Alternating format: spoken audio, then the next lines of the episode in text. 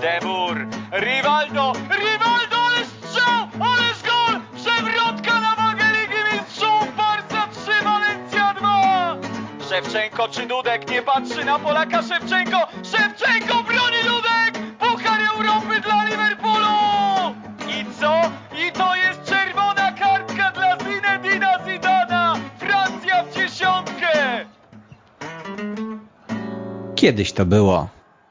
Dzień dobry, rozpoczynamy kolejną audycję z serii Kiedyś to było na antenie Weszło FM. Ja nazywam się Kamil Kania, a zanim zdradzę Państwu cel tego dzisiejszego spotkania, spieszę powitać moich gości, ludzi oddychających historią futbolu, entuzjastów najpiękniejszej dyscypliny sportu. Ze mną i z Państwem są dzisiaj Michał Kołkowski, Weszło.com. No muszę powiedzieć, że tak pięknie to nas jeszcze nigdy nie przedstawiłeś. Witam. Oraz Błażej Dawidowicz z retrofutbol.pl. Dzień dobry, cześć wszystkim. Dziś kolejny program z cyklu Piłkarska Galeria Sław, a na celownik bierzemy jednego z najlepszych lewych obrońców w historii futbolu, Roberto Carlos, bo o nim mowa przyszedł na świat w brazylijskim stanie São Paulo w miejscowości Garça 10 kwietnia 1973 roku. Nie wiem jak dla Was, panowie, ale dla mnie to przez długi czas był najbardziej ofensywnie grający boczny obrońca w historii. Potem trochę ten futbol się zmienił i ci skrajni defensorzy wręcz musieli nauczyć się grać do przodu, ale w czasach Brazylijczyka nie było to takie oczywiste. I w sumie nie ma się co dziwić, bo Roberto Carlos zaczynał jako napastnik. Te jego początki są zresztą dość nietypowe. Oficjalnie był bowiem zawodnikiem malutkiego klubu União São João ze stanu São Paulo, ale wypożyczono go do Atletico Mineiro, aby poleciał pokazać się w Europie w ramach letniego tournée. Dzięki temu miał okazję zmierzyć się chociażby z Atletikiem Bilbao. Jego talent bardzo szybko dostrzeżono w reprezentacji, bo już jako dziewiętnastolatek zaliczył ten premierowy występ, a w 1993 roku w jednym z pierwszych meczów dla Canarinos miał okazję zmierzyć się z reprezentacją Polski.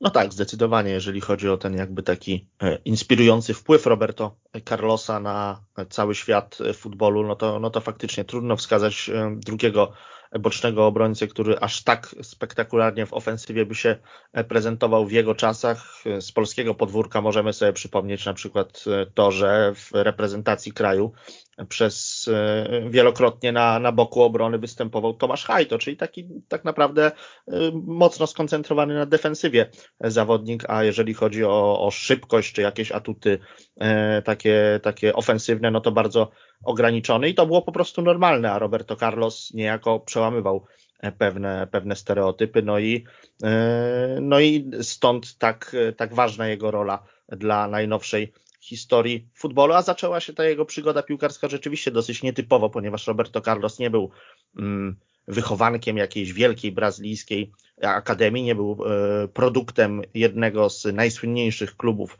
z kraju kawy, tak jak to wielu jego słynnych rodaków jakby taką, taką drogę przeszło. On zaczynał w Uniao Sao Joao, i, i, I właściwie to, to te początkowo nawet nie występował na, na tym najwcześniejszym etapie swojej kariery, czyli na początku lat 90., kiedy przechodził na zawodowstwo, zbliżając się do 20 roku życia. Nie występował nawet w brazylijskiej ekstraklasie, występował w Serie B, ale już wtedy zwracał na siebie uwagę, chociaż faktycznie jeszcze nie jako nie jako obrońca, tylko można powiedzieć taki skrzydłowy, czy też, czy też boczny napastnik, no bo nie, nie miał jeszcze dostatecznych umiejętności do, do gry w defensywie, o czym sam po latach, po latach wspominał, ale ta, ta taka opcja, żeby występować jako boczny obrońca zawsze go najbardziej nęciła, to znaczy on miał takie poczucie, że może w ten sposób przełamywać pewne, pewne piłkarskie trendy i że to może być też dla niego droga żeby zaistnieć na wielkiej piłkarskiej scenie, ponieważ jako skrzydłowy być może aż takiej kariery by nie zrobił, a jako boczny obrońca był piłkarzem na tyle wyjątkowym, no że, no, że zwrócił na siebie uwagę największych klubów starego kontynentu. Wskazywał Roberto Carlos jako takiego swojego pierwszego idola juniora czyli lewego defensora reprezentacji Brazylii, tej takiej słynnej z lat 80., która grała niezwykle efektowny futbol, niezwykle właśnie nastawiony na ofensywę, no ale suma summarum podczas mundiali notowała bolesne klęski pod wodzą Telego Sontany. To jest taka kadra otoczona pewnego rodzaju mitem w, w Brazylii, no i, no i Roberto Carlos też gdzieś e, wśród tych, e, tej mitologii się wychowywał i, i stąd na e, juniorze bardzo mocno się wzorował, ale wśród swoich idoli, to co ciekawe, wymienia też Roberto Carlos Diego Maradona. I, i przyznaje, że oczywiście dla każdego Brazylijczyka królem futbolu zawsze pozostanie Pele, zawsze ten tytuł będzie do niego należał, no ale on E, Pelego nie miał po prostu okazji oglądać na własne oczy, natomiast ten fenomen Diego Maradony w latach 80. przeżywał, e, przeżywał na, na własne oczy, na własnej skórze, no i Roberto Carlos tutaj odważnie przyznaje, że to właśnie legenda argentyńskiego futbolu była taka, też taką dla niego wielką piłkarską inspiracją. No Sugiasz Sao Joao trudno byłoby Roberto Carlosowi przebić się do świadomości czy to działaczy, czy kibiców ze starego kontynentu. No i tutaj faktycznie takie bardzo cenne okazało się to, e, jak takie dziwaczne wręcz wypożyczenie, nazwijmy to, do Atletico Mineiro, ponieważ Roberto Carlos formalnie nie grał dla tego zespołu, pojechał z nim po prostu na letnie tournée e, po Europie. E, to były takie wielkie testy E, przeprowadzone przez Atletico. No i Roberto Carlos tam całkiem nieźle zaistniał. Nie na tyle, żeby od razu na niego się rzuciły, e, rzuciły europejskie kluby, ale na tyle, żeby po pierwsze e, trochę mocniej zaznaczyć swoją obecność w reprezentacji narodowej, no a po drugie zapracować sobie na transfer do Palmeiras, czyli już do jednego ze zdecydowanie najlepszych brazylijskich klubów. Te początki Roberto Carlosa w kadrze jeszcze możemy tutaj krótko, e, krótko powiedzieć, bo to rzeczywiście dość, e, dość ciekawe, że on tak szybko e, przebił się do reprezentacji narodowej, głównie oczywiście w meczach towarzyskich i to głównie takich powiedzmy mniejszego kalibru, ponieważ kiedy w 92 czy w 93 roku reprezentacja Brazylii mierzyła się na przykład z Niemcami, czy z Anglią, czy, czy z Argentyną, czy z Francją, no to Roberto Carlos oczywiście nie grał, bo to były takie ważniejsze, ważniejsze spotkania dla, dla, dla Canarinos, ale już e, w takich e, towarzyskich e, konfrontacjach z Polską właśnie, czy, czy z Kostaryką, czy, czy z Finlandią, Roberto Carlos dostawał swoje szanse od selekcjonera Carlosa Alberto, Alberto Parelli, no i musiał nie wypadać źle, mimo jeszcze wtedy niewielkiego w sumie doświadczenia wyniesionego z boisk brazylijskiej ekstraklasy, ponieważ kiedy odbyło się w 1993 roku e, Copa America, skądinąd dla Brazylii nieudane, no ale to powiedzmy mniejsza z tym, no to tam Roberto Carlos już E, był podstawowym zawodnikiem e, brazylijskiej kadry. No też trzeba jeszcze zaznaczyć, że Brazylijczycy często e, nie wystawiają takiej w 100% podstawowej ekipy na Copa America, przynajmniej kiedyś tak było. Bardziej, bardziej to był traktowali to jako taki poligon doświadczalny przez, przed mundialami, no ale można powiedzieć, że, że taką, taką datą graniczną w karierze Roberto Carlosa jest właśnie ten 93 rok, czyli kiedy on gra na Copa America, przenosi się, występuje już w Palmeiras, ma 20 lat i właściwie widać pomału, że ten, ten wielki piłkarski świat stoi przed nim otworem. Bohaterem dzisiejszego odcinka jest no, postać no, niewątpliwie ikoniczna tak, dla futbolu końca XX wieku i początku XXI.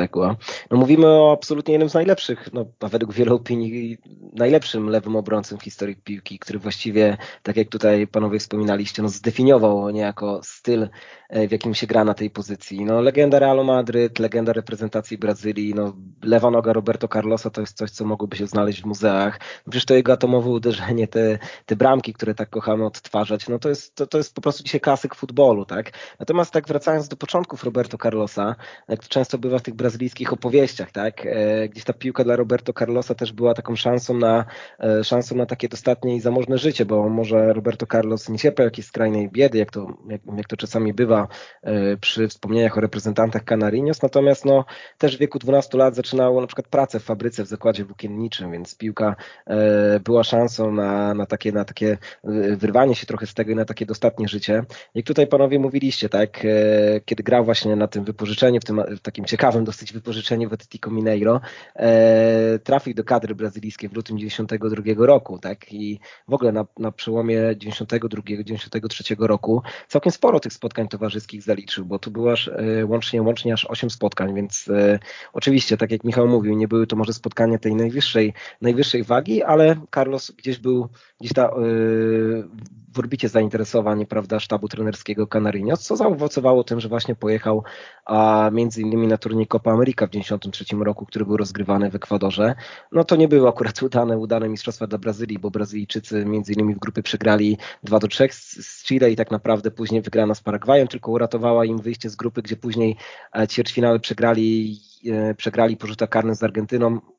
Roberto Carlos tą jedenastkę akurat swoją wykorzystał. Tam miał, e, miał tam pewne miejsce w składzie na Copa America, jednakże później cóż, no, po po tym turnieju nastąpiły kolejne mecze eliminacji do Mundialu 94 roku, gdzie już akurat e, na te mecze już eliminacyjne nie był powoływany i tak samo nie pojechał e, na ten zwycięski dla Brazylijczyków turniej e, do, do Stanów Zjednoczonych i ponownie w kadrze znalazł się dopiero w 95 roku, co zresztą za chwilę też opowiemy dlaczego, bo już później ta kolejna historia tych dobrych jego występów zaowocowała tym, że znalazł się, się w Palmeiras już po prostu tak, Palmeiras później w Interze i tak po prostu dobrego, utalentowanego gracza już w żaden sposób e, trenerzy Canarinos na pewno nie mogli e, w selekcji pomijać. Po Roberto Carlosa zgłosiło się Palmeiras. Spędził w nim zaledwie 2,5 roku, ale pokazał, że ma końskie zdrowie do futbolu. Przez ten czas rozegrał, uwaga, 162 mecze w różnych rozgrywkach. Palmeiras rządziło wówczas nie tylko w regionie, ale w całej Brazylii. Zarówno w 1993, jak i w 1994 roku bohater naszego programu zdobył Mistrzostwo Stanu São Paulo i Mistrzostwo Brazylii. E, transfer do Europy był przesądzony, ale wydawało się, że wybierze Aston Villa. Ostatecznie za równowartość 3,5 miliona euro zasilił mediolański Inter. No tak, wiadomo jak to wygląda w Brazylii. Tam tych rozgrywek jest y, od groma, bo to są i stanowe rozgrywki, i krajowe, i cały szereg mniej lub bardziej prestiżowych pucharów, także jest gdzie te występy nabijać, a Roberto Carlos nabijał je z Y, konsekwencją naprawdę godną lepszej sprawy, ponieważ grał po prostu no, praktycznie wszystko od deski do deski. Nawet, y, nawet no, czasami powstrzymywały go, czy to jakieś drobniejsze urazy, ale to naprawdę były, były incydenty i, i Roberto Carlos w ekipie Palmeiras bardzo, bardzo szybko wyrósł na postać niezwykle znaczącą, a trzeba E, tu podkreślić, że no, mówimy, mówimy wówczas o absolutnie topowym e, brazylijskim klubie dowodzonym przez Wanderleya Luxemburgo, e, szkoleniowca niezwykle cenionego przynajmniej na tym brazylijskim rynku i niezwykle utytułowanego. Palmeiras, przepraszam, dwukrotnie z rzędu sięgało po, po Mistrzostwo Kraju i Mistrzostwo Stanu, więc, więc Roberto Carlos jako E, zawodnik. Wreszcie, wreszcie mógł się poczuć też tak powiedzmy spełniony na tym brazylijskim rynku, no bo wcześniej, tak jak zaznaczaliśmy, występował w drużynie e, zbyt małej, żeby w ogóle marzyć o, o walce o najwyższe cele, no a tutaj ten transfer e, momentalnie uczynił z Roberto Carlosa mocny punkt E, drużyny celującej w szczyty. No tam miał nie lada partnerów, zresztą Roberto Carlos, bo przez Palmeiras e, w tamtych latach przewijali się e, tacy gracze jak choćby Rivaldo, bohater jednego z naszych tutaj też odcinków kiedyś to było, czy, czy Edmundo, czy Mazinho, Flavio, Flavio Conceição i, i, i, i wiele, wiele, wielu innych fantastycznych zawodników, więc paka była nielicha, no i Roberto Carlos w tym gronie mógł objawić pełnię e, swoich e, możliwości, czy może jeszcze nie pełnię, ale e, jakby pokazać skalę swojego talentu, co no, już na, w tamtym momencie naprawdę zainteresowanie europejskich klubów stało się bardzo, bardzo duże. Faktycznie mówiło się o ofertach z Premier League. Mówiło się też o zainteresowaniu Hiszpa hiszpańskich klubów, gdzie wcześniej Roberto Carlos pokazał się podczas tego omawianego już przez nas tournée, no ale ostatecznie postawił brazylijski zawodnik na Intermediolan. Wtedy włoskie kluby były zdecydowanie najskuteczniejsze na rynku transferowym, jeżeli chodzi o wyciąganie zawodników z Ameryki Południowej, zwłaszcza z Argentyny, zwłaszcza z Brazylii, zwłaszcza z Urugwaju. Włosi po prostu e, mieli najwięcej finansowych argumentów, no to taka podstawowa e, kwestia, no ale też e, włoska Serie A działała na wyobraźnię tych, tych graczy, graczy z Ameryki Łacińskiej. Oni zdawali sobie sprawę, że w, na starym kontynencie nie ma, nie ma mocniejszej ligi i też nie ma ligi, w której jeżeli zaistniejesz, no to no to tak naprawdę stajesz się, stajesz się gwiazdą, więc tutaj, tutaj absolutnie nie może zaskakiwać, że ofertę z Interu Medialon Roberto Carlos e, przyjął i że, i że właśnie na przeprowadzkę do tego klubu się zdecydował. Wprawdzie na początku lat 90., e, czy już w połowie lat 90., no bo tu mówimy o 95 roku, e, Inter Mediolan, no powiedzmy że sobie szczerze, że przeżywał takie, takie dosyć mieszane chwilę tam była wieczna karuzela e, trenerska i były takie, takie, takie wieczne frustracje wynikające z tego, że zespół nie e, spisuje się na miarę oczekiwań i na miarę inwestowanych środków. No ale, no ale dla Roberto Carlosa, jako się rzekło, to była, to była gigantyczna szansa. No i E, można powiedzieć, jeden mimo wszystko, bo zaraz sobie o tej e, mediolańskiej jego przygodzie e, porozmawiamy, no to mimo wszystko to był jeden z najważniejszych kroków w jego piłkarskiej karierze. No cóż, jeśli chodzi o Palmeiras, to są naprawdę piękne liczby jak na dwa lata gry, bo oficjalna e, strona klubu no podaje, że to jest ponad, tak jak mówiliście, ponad 160 oficjalnych spotkań. Carlos strzelił 18 goli, ale to było aż 114 wygranych meczów, więc naprawdę świetne statystyki. Do tego doszły po prostu e, pucharowe zwycięstwa, czy to, czy to właśnie we wspomnianej Lidze Brazylijskiej, czy tak samo w finale rozgrywek stanowych stanu São Paulo. I to też był taki czas ważny dla Palmeiras, bo wcześniej to była taka duża bardzo posłucha, bo to było 16 15 lat bez tytułu, więc w momencie, kiedy oni w 1993 roku wygrywali e, finał rozgrywek stanowych przeciwko Corinthians, no ten triumf naprawdę smakował e, bardzo mocno. Później doszły także dwa tytuły mistrza kraju. Pierwszy od 73 roku, 73 e, roku i od razu to były dwa tytuły z rzędu. Zresztą to wtedy w ogóle ta Liga Brazylijska miała dosyć ciekawy system rozgrywek, bo, bo one się kończyły finałowym dwumeczem, wcześniej w ogóle była faza pucharowa i myślę, że szczególnie mocno smakował dla Palmeiras ten triumf w 1994 roku, bo to była taka prestiżowa wygrana w dwumeczu nad Corinthians, bo i w ogóle wtedy rozgrywki były zdominowane przez kluby właśnie z tego stanu Sao Paulo, bo w ćwiercinach było ich aż pięć.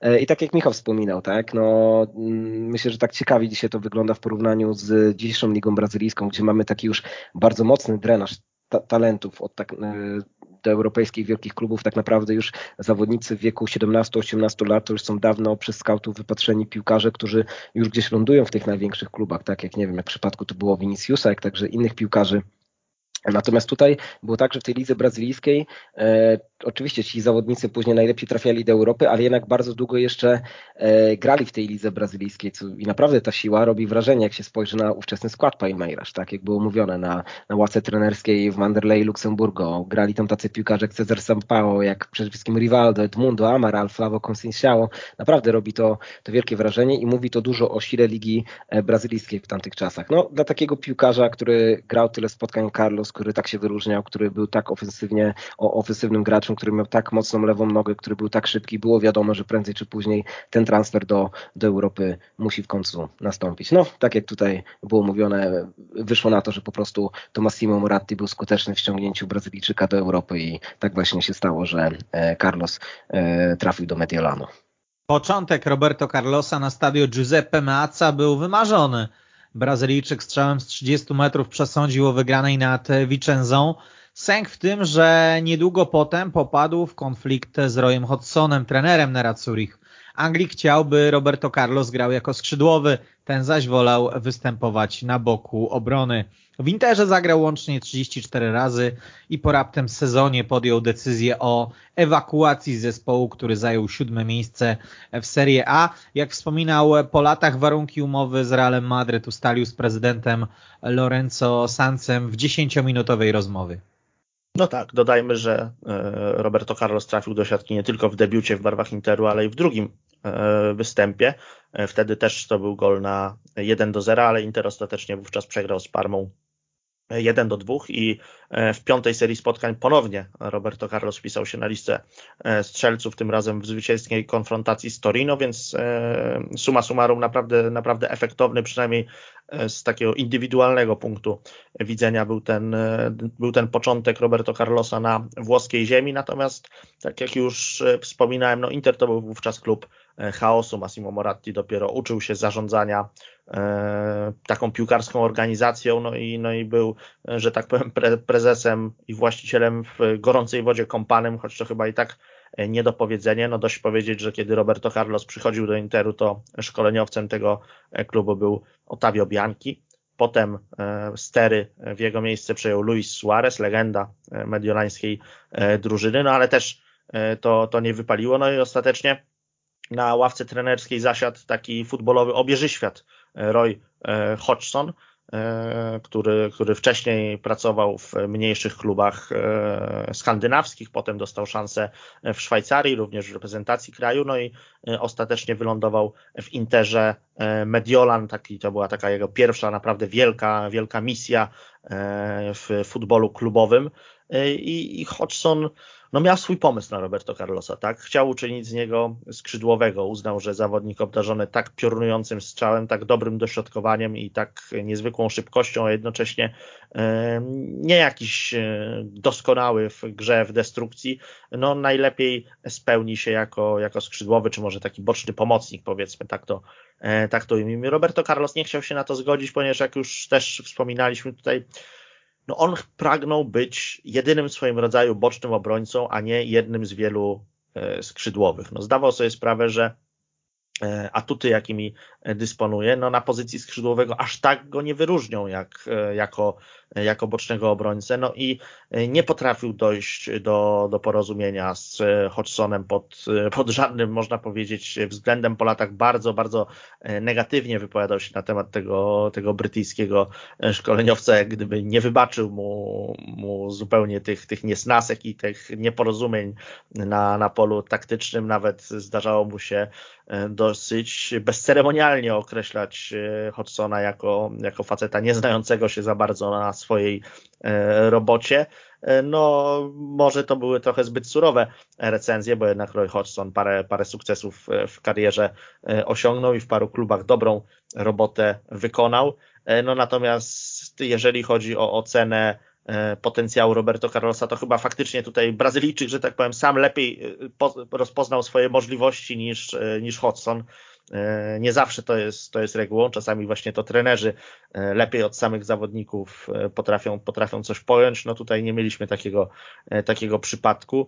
No i ten konflikt zaognił się do, do tego stopnia, że w zasadzie nie było, mm, nie było dla, dla Roberto Carlosa przyszłości w Mediolanie Moratti był dosyć mocno, że tak powiem, zakochany przynajmniej na początkowym etapie pracy Hodgsona w Interze, w tym właśnie E, właśnie szkoleniowcu. No i kiedy pod koniec sezonu 1995-96 e, stanął e, prezydent Interu przed dylematem, czy, czy trzymać Roberto Carlosa i, i cały czas podsycać ten konflikt na linii zawodnik-trener, czy po prostu piłkarza odpalić i dać trenerowi trochę, trochę spokoju w tym względzie, no to, no to zdecydował się użyć Hodgsonowi E, inna sprawa, że już w następnym sezonie Anglika zwolnił, e, więc, że tak powiem, ta miłość tutaj e, aż, aż to uczucie aż tak mocne, aż tak mocne nie było, no a Roberto Carlos wylądował za stosunkowo niewielkie pieniądze mimo wszystko w Realu Madryt, no i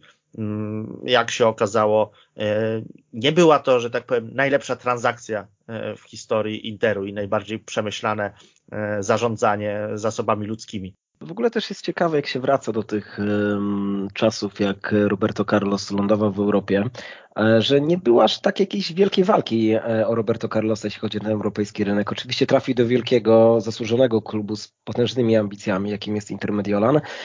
Natomiast gdzieś jak tak się czyta po latach te artykuły, to jest zainteresowanie na przykład ze strony Aston Villa, ale nie ma, ale nie ma jakichś takich wielu przypadków jakichś innych wielkich europejskich marek, które wtedy by były tak bardzo zainteresowane ściągnięciem Carlosa, co jest ciekawe, biorąc pod uwagę, jak ważne miejsce w historii, w historii piłki ma ten piłkarz.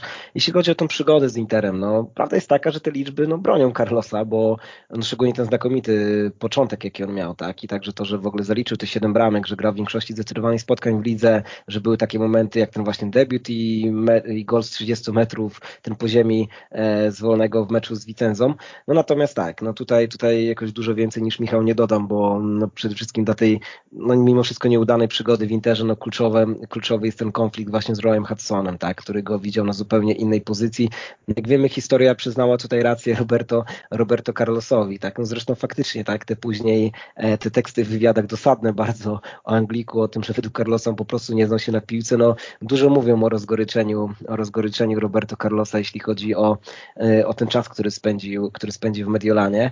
No cóż, no tu w ogóle trzeba powiedzieć sobie, że ten sezon, szczególnie ligowo, był bardzo nieudany dla, e, dla, dla Mediolańczyków, bo drużyna, która no miała jednak ambicje na to, żeby powalczyć o Scudetto, tak naprawdę w tamtym sezonie nie tylko zajęła miejsce poza podium, ale ledwo doczepała się do siódmego miejsca, które gwarantowało grę w Pucharze UEFA i co więcej, no tytuł trafił do, do lokalnego rywala, do AC Milano, więc no rozgoryczenie było bardzo duże, gdzie szukano zmian. No, padło na to, że Roberto Carlos tam nie był tutaj zachwycony tym rokiem, jakim spędził w Mediolanie, więc było jasne, że przy takim konflikcie, przy tak nieudanym sezonie, gdzie ta przygoda się zakończy. No, e, to, co Kamil wspominał, tak, że e, ta decyzja o odejściu z Interu miała mu zająć 10 minut, ponoć bardzo tutaj zainspirował go Fabio Capello, który, który, który no, po którym po latach Carlos bardzo dobrze się wypowiada jako naprawdę wielkim fachowcu. E, no cóż, no można sobie tutaj mówić, że prawdopodobnie, no, e, e, prawdopodobnie tutaj, e, jeśli chodzi o to, co zrobił Inter Mediolan, to jest jeden z takich chyba największych wyrzutów sumienia e, w całej tej erze Massimo Morettiego, jeśli chodzi o jego transfery, a prawdopodobnie Real Madrid dokonał, kto wie, czy jednego z być może nie najlepszych transferów e, w całej historii e, futbolu. Rok 1997 był bardzo udany dla Roberto Carlosa. To właśnie wówczas zdobył jedną z najbardziej ikonicznych bramek w historii dyscypliny zaskakując Fabiana Barteza strzałem z rzutu wolnego z odległości 37 metrów. Kilka tygodni później wraz z kolegami świętował Mistrzostwo Ameryki Południowej. Roberto Carlos grał w każdym meczu poza ostatnim spotkaniem grupowym. Pod koniec roku Canarinos wygrali też Puchar Konfederacji. Tam lewy obrońca również opuścił tylko jedno spotkanie grupowe. Celem na mundialu we Francji była obrona mistrzowskiego tytułu. Zespół wydawał się silniejszy od tego z 1994 roku. Roberto Carlos nie opuścił choćby minuty, ale Brazylijczycy, jak pamiętamy, przegrali w finale. No tak, w kadrze Roberto Carlos e, miał takie powiedzmy mieszane okresy. W 1995 roku był podstawowym zawodnikiem podczas Copa America, e, przegranego ostatecznie e, po rzutach karnych z Urugwajem. Dla Brazylijczyków to było takie trochę, trochę rozczarowujące. Potem mieliśmy rok 96, kiedy Roberto Carlos został powołany przez Mario Zagallo na E, Igrzyska Olimpijskie. Brazylijczycy przez wiele, wiele, wiele lat, aż do czasów Neymara, e, byli, że tak powiem, nakręceni na olimpijskie złoto, ponieważ tego im akurat brakowało w dorobku. No i w 96 e, faktycznie fantastyczną wysłali do, na, turniej, na turniej reprezentacji, ale też bez końcowego, końcowego sukcesu, bo sensacyjnie Canarinos polegli wówczas w półfinale w starciu, w starciu z Nigerią. No i, no i musieli się zadowolić ostatecznie brązowymi e, medalami igrzysk, pomimo naprawdę fenomenalnego, e, fenomenalnego składu. E, no to takie, takie były właśnie, właśnie rozczarowania Roberto, Roberto Carlosa i dopiero 97 rok przyniósł pierwszy jego mm, taki bardzo znaczący, znaczący triumf podczas turnieju E, turnieju Copa America. No Brazylia wtedy to już naprawdę porozstawiała całe towarzystwo e, po kątach, bo tam było mnóstwo, spektakularnych występów w wykonaniu tej, tej drużyny. No, chyba taki najsłynniejszy to, to fina, półfinałowa konfrontacja z reprezentacją Peru wygrana 7 do 0. No, kiedy wygrywasz mecz w półfinale bądź co bądź wielkiego turnieju 7-0, no to, no to trudno o bardziej jaskrawą demonstrację, demonstrację siły. No i nie sposób też, tak jak tutaj Kamil zaznaczył, nie zatrzymać się, się na moment przy tej kultowej bramce, którą zdobył Roberto Carlos bezpośrednio z rzutu wolnego w starciu z, z reprezentacją Francji, w bramce której stał Fabien Barthez. No, wydaje mi się, że do dzisiaj ani Roberto Carlos, ani Fabian Barthez nie potrafią do końca wytłumaczyć, co się wtedy właściwie stało. Roberto Carlos wielokrotnie był pytany o, o szczegóły e, jakby tego, tego fenomenu e, swojego uderzenia, które, które jak w pierwszej chwili się wydawało e, może strącić jednemu z kibiców kapelusz z głowy albo tam przedziurawić bandę okalającą stadion, no bo ta piłka jak się, jak się mogło wydawać po prostu nie zmierza w światło bramki, ale bardzo gwałtownie zmieniła trajektorię lotu i, i wpadła do siatki na oczach zdumionego Fabiana Barteza, który tak naprawdę nie zdążył interweniować. Roberto Carlos różne wyjaśnienia, e, wyjaśnienia przedstawiał, choć tak naprawdę konkretnie sam nie potrafi e, wytłumaczyć, dlaczego to akurat tak się stało, jak się stało. Miał swoją specjalną technikę uderzania, rzutów wolnych, ustawiał piłkę w taki sposób, żeby tam wentyl był odpowiednio ulokowany, żeby właśnie ta trajektoria lotu była, była, była taka, jaką on sobie zamarzył, no ale tak fenomenalny strzał nie wyszedł mu już nigdy, ani wcześniej, ani później, a przecież mówimy o nie lada specjaliście, jeżeli chodzi o spektakularne bramki z dystansu, zwłaszcza bezpośrednio z rzutów wolnych. No jednak to trafienie przeciwko Francji to taki absolutnie numer, numer jeden z repertuaru Roberto Carlosa i faktycznie myślę, że no, no jeden z najbardziej ikonicznych momentów w dziejach e, piłki, a na pewno w tych najnowszych e, niby tylko towarzyskie E, spotkanie, no ale, e, że tak powiem, rozmach e, tego, tego gola i to jak spektakularny jest to trafienie, no, no sprawia, że chyba każdy, każdy z naszych słuchaczy i w ogóle każdy z kibiców futbolu przynajmniej raz sobie gdzieś tam tę powtórkę dla, dla czystej przyjemności włączył, no bo, no bo to naprawdę, naprawdę rozkosz dla każdego, kto pasjonuje się piłką, obserwować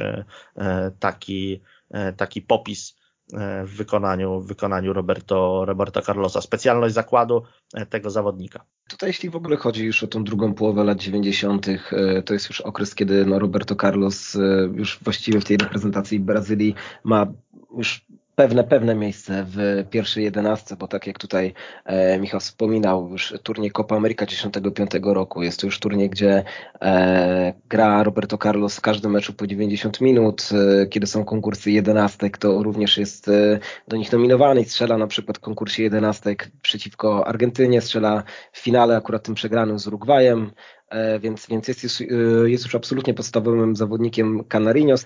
No i tak samo jeszcze tutaj e, wypada wspomnieć to, co właśnie było na tych Igrzyskach Olimpijskich w 1996 roku, że tu akurat Brazylijczycy wrócili z brązem, który no, na pewno liczyli na więcej. Był trochę rozczarowaniem, tym bardziej, że ten półfinałowy pojedynek z Brazylią miał taki dramatyczny dla nich przebieg, bo przypomnijmy, że e, zaczęło się w ogóle, znaczy Roberto Carlos w tym meczu akurat zaliczył niefortunne samobójcze trafienie, a sami Brazylijczycy pomimo tego, że prowadzili 3 do 1, to jednak po dogrywce przegrali 3 do 4, więc ta no, porażka na pewno, na pewno gdzieś tutaj e, Brazylijczyków bardzo bolała, tym bardziej, że jednak no, długo, długo jeszcze później czekali cały czas na ten e, triumf na Igrzyskach Olimpijskich, tak? A Brazylijczycy jako mistrzowie świata z 1994 roku mieli zapewniony udział na mundialu we Francji, takie wtedy były zasady FIFA, a stąd akurat w, tym, e, w tamtym czasie jest taka bardzo duża liczba meczów towarzyskich, którą ponoć wymuszał bardzo mocno firma Nike, która no, ze względu na kontrakt reklamowy z reprezentacją i kontrakt reklamowy z samym Ronaldo, który wtedy był no, taką największą światową gwiazdą, po prostu bardzo chciała eksponować, eksponować reprezentację e, Brazylii, stąd, e, stąd, e, stąd wtedy właśnie w tamtym czasie na rozkładzie Roberto Carlos ma bardzo dużo tych, tych spotkań, między innymi to są dwa mecze towarzyskie przeciwko naszej reprezentacji. No i oczywiście jeśli chodzi o te mecze towarzyskie, to jest ten słynny, słynny właśnie ten turniej towarzyski i ta bramka przeciwko Francji. Ja tu więcej tak naprawdę nie dodam, bo o tej bramce powiedziano w zasadzie już wszystko, tak. To ona ona w zasadzie definiuje to, za co Roberto Carlos jest uwielbiany i to w zasadzie za co zostanie zapamiętany chyba już na zawsze w annałach futbolu, tak? E, to jest bramka, którą wszyscy widzieli po 100 razy i można ją oglądać do znudzenia. Bardzo mi się podobał tekst y, na weszło, nie pamiętam, który to z autorów napisał, ale był taki fajny cytat o tej bramce, że to jest taki gol, który, który sobie oglądasz do znudzenia, a kiedy żona przychodzi ciągnąć ciebie od monitora, sama siada i patrzy z niedowierzaniem, co tam się wydarzyło.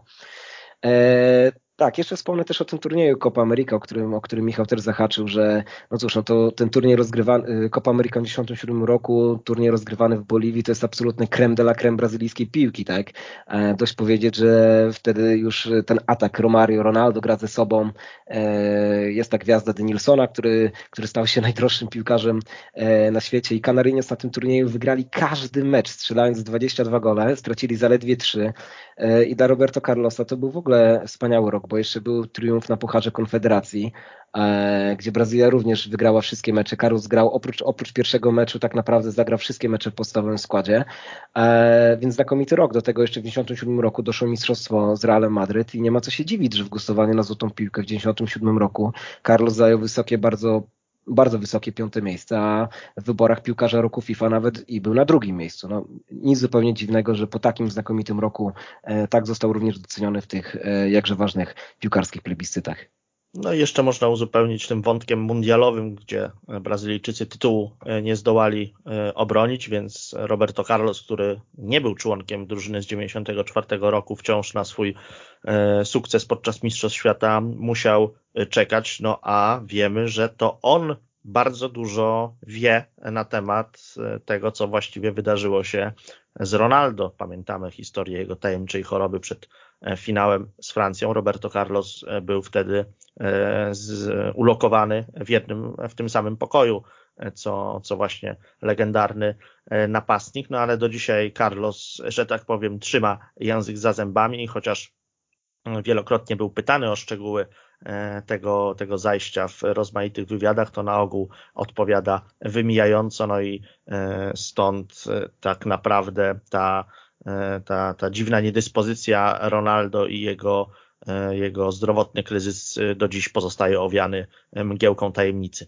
No nie ma co ukrywać, że na ten mundial akurat do Francji no Kanaryniec lecieli jako faworyci, tak? Mimo, że w kadrze akurat nie było Romario, to i tak ten gwiazdozbiór był wielki, bo oczywiście no ta największa gwiazda, która no, błyszczała, Ronaldo, tak? Ale poza tym Rivaldo, Bebeto, Dunga, Cafu, Tafarel, Leonardo, no i wreszcie też Roberto Carlos, tak? No jakby tutaj, tutaj każdy inny wynik niż zwycięstwo Brazylijczyków a można sobie jasno było przy, przed mundialem powiedzieć, jako, że, że, to będzie w kraju kawy rozczarowanie. No cóż, wiemy, tak się stało. Tutaj właśnie jak Michał mówiłeś, no to jest jedna chyba z największych tajemnic y, w ogóle w historii Mistrzostw Świata, to co się wydarzyło przed meczem z Francją, tak? I co, co się działo z Ronaldo, co widział Roberto Carlos, czy tam miały miejsce jakieś egzorcyzmy, co, dla, dlaczego tak to wyglądało, jeśli chodzi o dyspozycję najlepszego piłkarza świata. Ciekawe, czy kiedyś się dowiemy. Ja to jeszcze tylko wspomnę o moim chyba ulubionym spotkaniu z tego, z tego mundialu ćwierćfinałowy mecz e, Brazylii z Danią.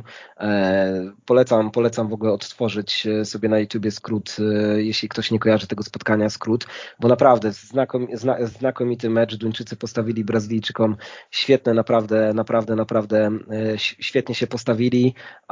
Wspaniały mecz i tak wspominam o tym spotkaniu, bo akurat tutaj miał miejsce taki no, duży błąd Roberto Carlosa przy golu wyrównującym Laudrupa na 2-2, gdyż Roberto Carlos no, próbował we własnym polu karnym przewrotką e, wybić piłkę i po prostu w nią nie trafił, co nie zmienia jednak faktu, że ten mundial mm, Carlos mógł zaliczyć do udanych, bo absolutnie nieprzypadkowo trafił do jedenastki turnieju.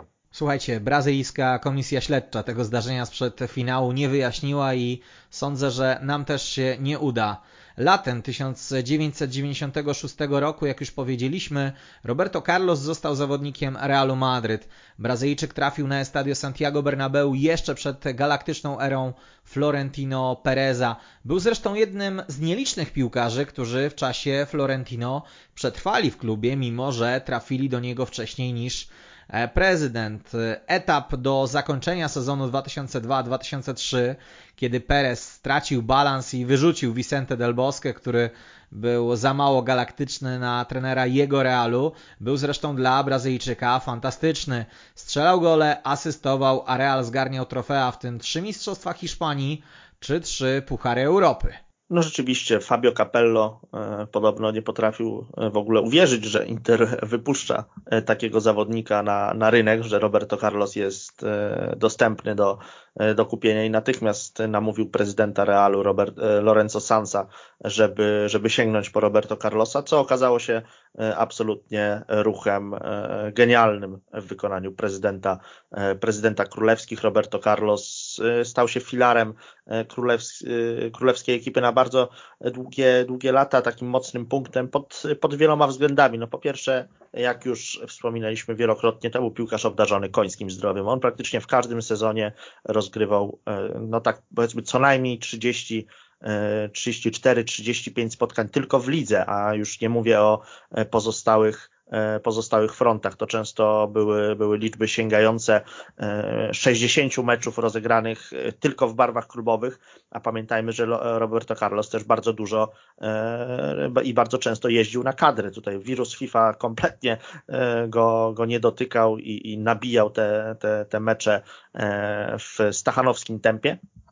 A pamiętajmy też e, kolejną sprawę, no, że ta, ta, ten fenomen Roberto Carlosa e, w dużej mierze opierał się na, na niezwykłej intensywności, jaką on prezentował na lewym skrzydle. To, to, była, to była cały czas jazda od e, linii, od jakby obowiązków defensywnych po, po akcje ofensywne i, i wdzieranie się gdzieś tam w okolice pola karnego przeciwnika, dośrodkowywanie w kierunku napastników, czy też e, szukanie e, uderzenia z kilkudziesięciu e, metrów, no, no to uczyniło z Roberto Carlosa zawodnika niezwykle niewdzięcznego do, do upilnowania dla, dla rywali, no bo co tu dużo kryć, trzeba było po prostu nadążać za niesamowicie intensywnie grającym Brazylijczykiem. Pewien, pewien fenomen genetyczny tutaj też się za tym kryje, ponieważ jeżeli przyjrzeć się Roberto Carlosowi, no to on ma nieprawdopodobnie rozbudowane uda. Oczywiście wiele można uczynić e, odpowiednim e, treningiem, ale, ale tutaj też e, sam Roberto Carlos o tym wspominał, że wchodzi po prostu w grę genetyka u niego w rodzinie, czy to, czy to mężczyźni, czy kobiety zawsze posiadali tę część ciała akurat niezwykle szeroką. On kiedyś wyliczył, że w swoim prime jego, jego uda obwód jego ud to było około 60 centymetrów, no także takie niebywale e, masywne, e, masywne tutaj, tutaj nogi, no i, no, i, no i na tych e, nogach Roberto Carlos hasał jak, jak szalony w latach 90. No zaczął już genialnie, no bo ten jego pierwszy sezon to było 37 meczów w lidze, 5 bramek, Mistrzostwo Hiszpanii, odzyskane z, e, w, pod wodzą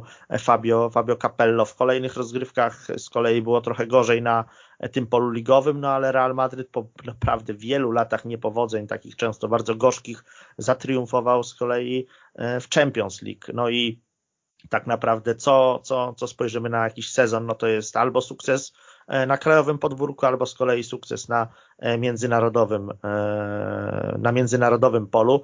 Rzeczywiście ta galaktyczna rewolucja Florentino Pereza pozycji Roberto Carlosa nie podważyła.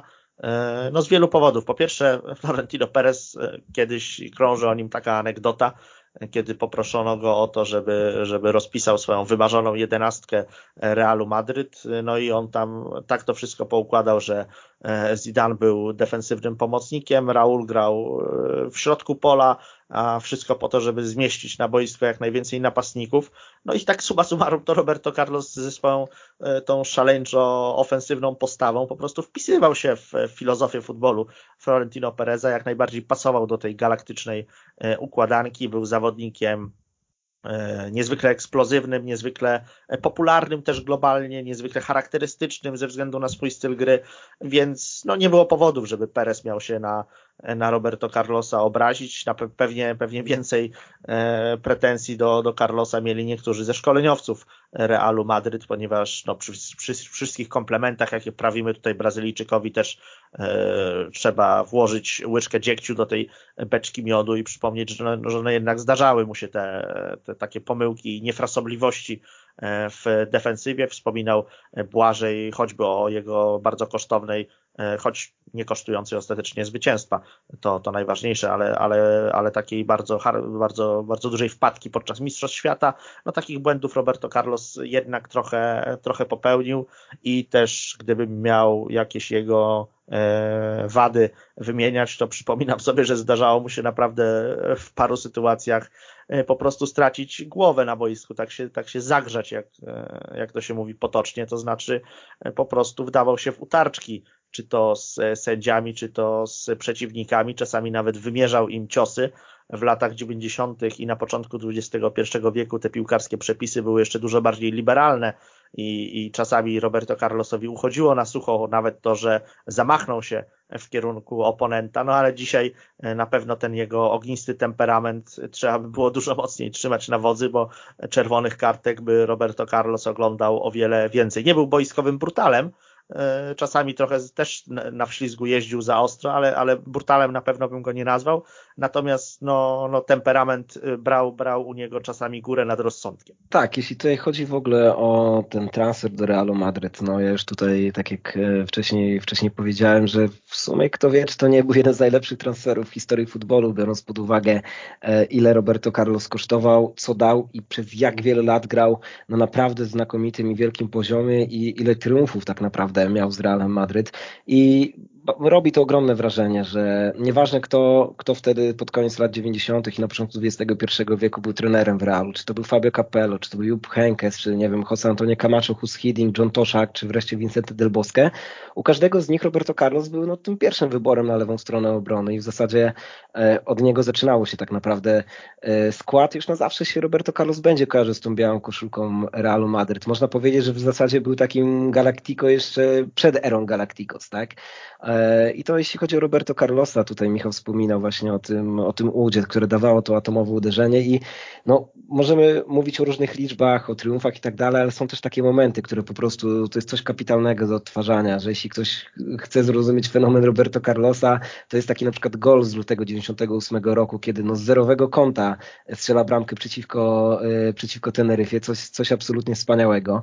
E, oczywiście jeśli chodzi o same te jakieś e, zdobywanie tych pucharów, to sezony bywały bardzo różne, bo oczywiście były Mistrzostwa Hiszpanii w 1997 roku, 2001 czy później 2003, ale, było ta, ale, ale były też te słabsze ligowe sezony, gdzie było czwarte miejsce w 1998 czy piąte w 2000, ale akurat tak się składało, że te słabsze sezony jakoś tak się pokrywały akurat ze zwycięstwami w Lidze Mistrzów, więc zawsze Real, Real jak nie wygrał ligi, to wygrywał Ligę Mistrzów, a trzeba sobie powiedzieć, no że cóż, no Roberto Carlos zawsze wychodzi w pierwszej 11 w każdym finale Ligi Mistrzów, w którym zagrał, bo i wystąpił w Amsterdamie przeciwko Juventusowi w 98 i dwa lata później przeciwko Walencji na, Parys, na podparyskim Stade de France, wreszcie w Glasgow przeciwko Bayerowi, no cóż, zresztą to on asystował Zidanowi przy tej, przy tej cudownej bramce.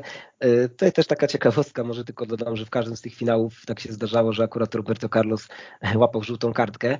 Y, tak tylko wspomnę jeszcze, bo oczywiście dojdziemy do tego wspaniałego mundialu na boiskach Korei i Japonii, że e, warto dodać, że w 2002 roku Roberto Carlos zajął drugie miejsce e, w głosowaniu Złotą Piłkę. E, I tak tak sobie myślę, że po latach można się zastanowić, czy w sumie Roberto Carlos kto wie, czy wtedy być może nie powinien wygrać, bo oczywiście złota piłka trafiła do Ronaldo znakomite Mistrzostwa Świata, jednak no, Roberto Carlos miał zdecydowanie równiejszy sezon, bo Roberto Carlos jednak tak jak yy, i wygrał Ligę Mistrzów i wygrał Mistrzostwo Świata. Oczywiście tam było jeszcze wielu innych wspaniałych piłkarzy, bo i Kahn miał wspaniałe Mistrzostwa, Mistrzostwa Świata, Balak miał znakomity sezon z Bayerem Leverkusen, co prawda w końcu skończyło się tak, że wszystko, co biedny Balak mógł przegrać, przegrał. E, jeszcze oczywiście Zidane, który doprowadził do triumfu w Lidze Mistrzów, ale to Roberto Carlos był chyba tym piłkarzem, który tak przez cały rok e, grał najbardziej równo i który zgarnął te najważniejsze trofea, które dało się zgarnąć. Zaowocowało to tym drugim miejscem w głosowaniu z Złotą Piłkę w 2002 roku, ale tak naprawdę się zastanawiam, czy jednak tak sobie myślę, że szkoda, szkoda, że jednak ta e, prestiżowa nagroda jednak e, nie trafiła wtedy do Roberto Carlosa. Kto wie, czy jednak tak, czy jednak to nie on wtedy powinien e, wygrać plebiscyt. No, gdyby się tak zastanowić nad piłkarzami, którzy w tym samym roku zwyciężyli w Champions League i podczas mundialu, nie będąc jakimiś tam statystami w swoich drużynach, ale takimi gwiazdami, pełną gębą, to, to nie wiem, czy wiele nazwisk byśmy poza Roberto Carlosem wymienili e, takich, takich graczy, dla których nie zaowocowało to właśnie triumfem w plebiscycie France Football. Jeszcze tę jedną fajną rzecz Błażej powiedział, którą też chciałbym podkreślić, że Roberto Carlos naprawdę może tam już do tych swoich późnych lat, ale na, w swoim prime był faktycznie ulubieńcem w zasadzie wszystkich trenerów, niezależnie od ich profilu e, taktycznego, no wyłączając tego nieszczęsnego Hodgsona, no bo jeżeli, jeżeli zawodnika z jednej strony e, wychwala pod niebiosa Fabio Capello, e, czyli trener o takim niezwykłym zacięciu defensywnym, a z drugiej strony Vicente del Bosque, czyli szkoleniowiec, który potrafi popuścić lejce e, drużynie, no to, no to faktycznie, faktycznie widać, że po prostu Roberto Carlos w tamtym czasie był graczem możliwym do wpasowania właściwie do, do każdego taktycznego systemu i, i ze swoimi atutami wszędzie odnajdywał się doskonale. Złotej piłki może nie było, ale było upragnione złoto Mistrzostw Świata. Na Mundialu w Korei Południowej i Japonii Roberto Carlos opuścił tylko nieznaczące e, trzecie spotkanie grupowe z Kostaryką, a wcześniej z Chinami zdobył bramkę. Wybrano go do jedenastki turnieju, bo jak większość swojej drużyny grał po prostu wspaniale. No zdecydowanie ta Brazylia to jest taka, taka ekipa, e, o której można opowiadać e, w nieskończoność. To była, to była drużyna grająca z jednej strony futbol dosyć taki twardy, fizyczny, to było typowe dla Luisa Felipe Scolariego. On lubił takie, takie, takie granie po prostu. Natomiast miała na tyle dużo indywidualności, że to właśnie te, e, te przebłyski poszczególnych gwiazd brazylijskiej drużyny przesądzały e, o, o zwycięstwach. Roberto Carlos zdobył wtedy jedną bramkę w grupowym starciu e, z Chinami, bardzo wysokie zwycięstwo wtedy Brazylii 4 do 0, ale co do zasady, no, na turnieju prezentował naprawdę, naprawdę porządny e, futbol, czy to grając jako lewy e, obrońca, czy to jako lewy wahadłowy, ponieważ Luis Felipe Scolari też stosował wtedy taki system e, z trójką stoperów i duetem wahadłowych, no takim już naprawdę kultowym, czyli Roberto Carlos, Cafu. Doprawdy trudno sobie wyobrazić lepiej obsadzone boki defensywy niż te, jakimi wówczas dysponowała reprezentacja e, Brazylii. No, jeżeli jeszcze do tego dorzucimy e, słynne trio potrójne R w ofensywie, czyli Ronaldo, Ronaldinho, Rivaldo, no to, no to faktycznie z przeciwników nie było e, co zbierać i, i Canarinos sięgnęli po, po złote medale, co było dla Roberto Carlosa e, faktycznie ważne, no bo ten Cafu czyli, e, czyli legenda przeciwnej strony defensywy, e, miał już e, złoto na, na swoim koncie wywalczone w Stanach Zjednoczonych w 1994 roku. E, a, a Roberto Carlos jeszcze takiego sukcesu na koncie nie miał, a tutaj ozłocił swoją karierę, można powiedzieć, definitywnie, no bo do dwóch triumfów e, w Mistrzostwach Ameryki Południowej dorzucił też e, Mistrzostwo Świata. No jak już omówiliśmy, to w Realu Madryt trzykrotnie zatriumfował w Lidze Mistrzów, więc tak naprawdę stał się po prostu jednym z najbardziej utytułowanych zawodników w dziejach futbolu. Nie jeżeli chodzi o liczbę pucharów, bo pod tym względem są, jest bardzo wielu zawodników lepszych od Roberto Carlosa, no ale te najcenniejsze laury, jakie są do zgarnięcia, no to Roberto Carlos po prostu pozgarniał. Ja jeszcze tylko tak cofnę na chwilkę do, jeszcze do 99 roku. Ameryka w Paragwaju, bo to był turniej, na który, na który Brazylijczycy pojechali mając skład Ronaldo, Rivaldo, ale tam także już zaczęło właśnie śnić ta gwiazda Ronaldinho, także był niespodziewany bohater Amoroso. Roberto Carlos wychodzi w każdym meczu wyjściowej, wyjściowej 11 i Brazylia ten turniej no, wygrała w fenomenalnym stylu, strzelając 17 goli, stracili zaledwie dwa, ale cóż, później przyszły eliminacje do mundialu na boiska w Korei i w Japonii i tam nastąpił kryzys kadry Canarinos, bo no, ciężko nazwać inaczej te eliminacje niż fatalnymi, bo Brazylijczycy mieli aż 6 porażek że do końca tak naprawdę drżeli o, o awans, zajęli, zajęli zaledwie czwarte miejsce i no cóż, no Scolari był bardzo, ba, bardzo krytykowany w swoim kraju. Właściwie te nastroje Brazylijczyków przed turniejem były fatalne i tak naprawdę nikt się niczego nie spodziewał, już na pewno nie triumfu, e, pomimo tego, że na papierze to nadal była wspaniała kadra, ale cóż, no wiemy jak to się skończyło, tak? Brazylijczycy wrócili z boisk Korei w Japonii z piątym tytułem e, Mistrzów Świata. E, Roberto Carlos znalazł się w 11 turnieju, no i cóż, no w momencie, kiedy właśnie trzyma ten Puchar Świata, no, kiedy trzymasz Puchar Świata, no przechodzisz do historii piłki, przeszedł do panteonu brazylijskich, tych brazylijskich bogów i dużo więcej od tego, co powiedział Michał, tutaj nie dodam. No Carlos absolutnie jest piłkarzem, który w swojej klubowej reprezentacyjnej karierze wygrał wszystko, będąc bardzo ważną postacią każdej drużyny, która, z, z którą zdobywa te najcenniejsze trofea. No i cóż, no jak, jak wygrywasz mundial zapisuje się w historii piłki. Fajnie, że akurat, bo jest wielu piłkarzy, o których możemy w karierze właśnie powiedzieć, że czasami brakuje tej takiej kropki na, na, na tej w postaci takiego właśnie triumfu. Całe szczęście, że ktoś tak, e, tak wielki, tak kogoś, kogo tak dobrze wspominamy i pamiętamy, że właśnie Roberto Carlos e, taki triumf ma i że ta kariera naprawdę, jeśli chodzi o trofea, jest absolutnie spełniona. No tutaj Błażej jeszcze przypomniał turniej w Paragwaju, to, to skojarzyło mi się od razu, że Roberto Carlos jest e, chyba jedną z najbardziej znienawidzonych postaci przez legendę paragwajskiej piłki, czyli Jose Luisa Chilaverta, e, strzelającego gole bramkarza, ale tutaj pod, pod tekstem jakby e, było to, że Roberto Carlos podczas jednego ze spotkań po, w ramach takiej boiskowej prowokacji dosyć pogardliwie wyraził się o, o obywatelach Paragwaju, no i Jose Luis Chilavert najpierw próbował Roberto Carlosa na boisku udusić, a potem go e, dosyć siarczyście opluł e, podczas e, gdzieś tam przeprowadzania jakiejś pomeczowej rozmówki, więc to, to też taka anegdotka, która, która wskazuje, że Roberto Carlos na boisku był, że tak powiem, nie tylko, nie tylko genialnym zawodnikiem, ale i, i takim typem trochę rozrabiaki. Wróćmy, jeśli panowie pozwolicie, do Realu Madryt. Królewscy radzili sobie od 2003 roku znacznie gorzej. Zdobyli raptem jedno mistrzostwo z czterech możliwych i to w ostatnim sezonie Roberto Carlosa w stolicy Hiszpanii. On sam zdecydował się na odejście po zmasowanej krytyce, jaka dotknęła go w marcu 2007 roku. Uczyniono go kozłem ofiarnym odpadnięcia Realu Madryt z Ligi Mistrzów po tym, jak stracił piłkę w meczu z Bayernem Monachium, a rywale strzelili gola, nawiasem mówiąc, najszybszego w historii Champions League. No, Babel był to straszliwy, trzeba powiedzieć sobie, sobie szczerze.